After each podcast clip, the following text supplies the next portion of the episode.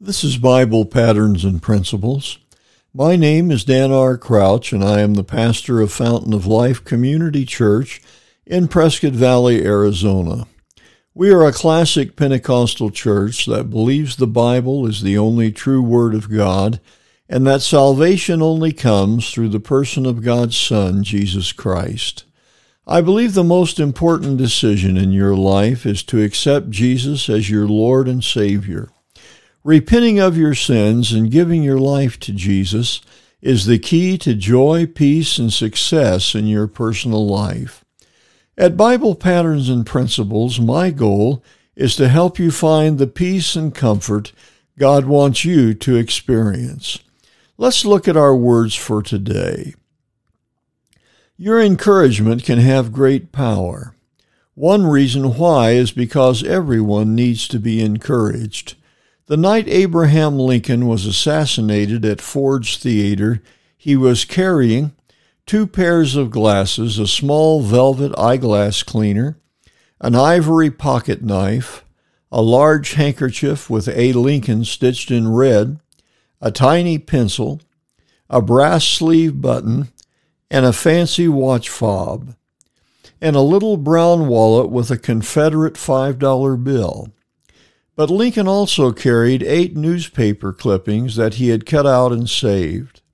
All of those clippings praised him. It seems everyone needs encouragement. We find that even Abraham Lincoln uh, needed to be uplifted at times. And I am sure that you will come in contact with someone today who just needs a good word. It is easy to criticize and tear down the world around us, and that is certainly happening in the environment that we have today as people are attacking each other on every hand and not having any good words, it seems, to say to anyone. Words of encouragement are really at a premium in this hour. But look for that person who needs a kind comment or a pat on the back be an encourager and lift their spirit.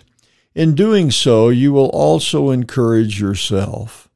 It is the truth of Scripture in the book of Proverbs, chapter 17, where it says, A merry heart doeth good like a medicine, but a broken spirit drieth the bones.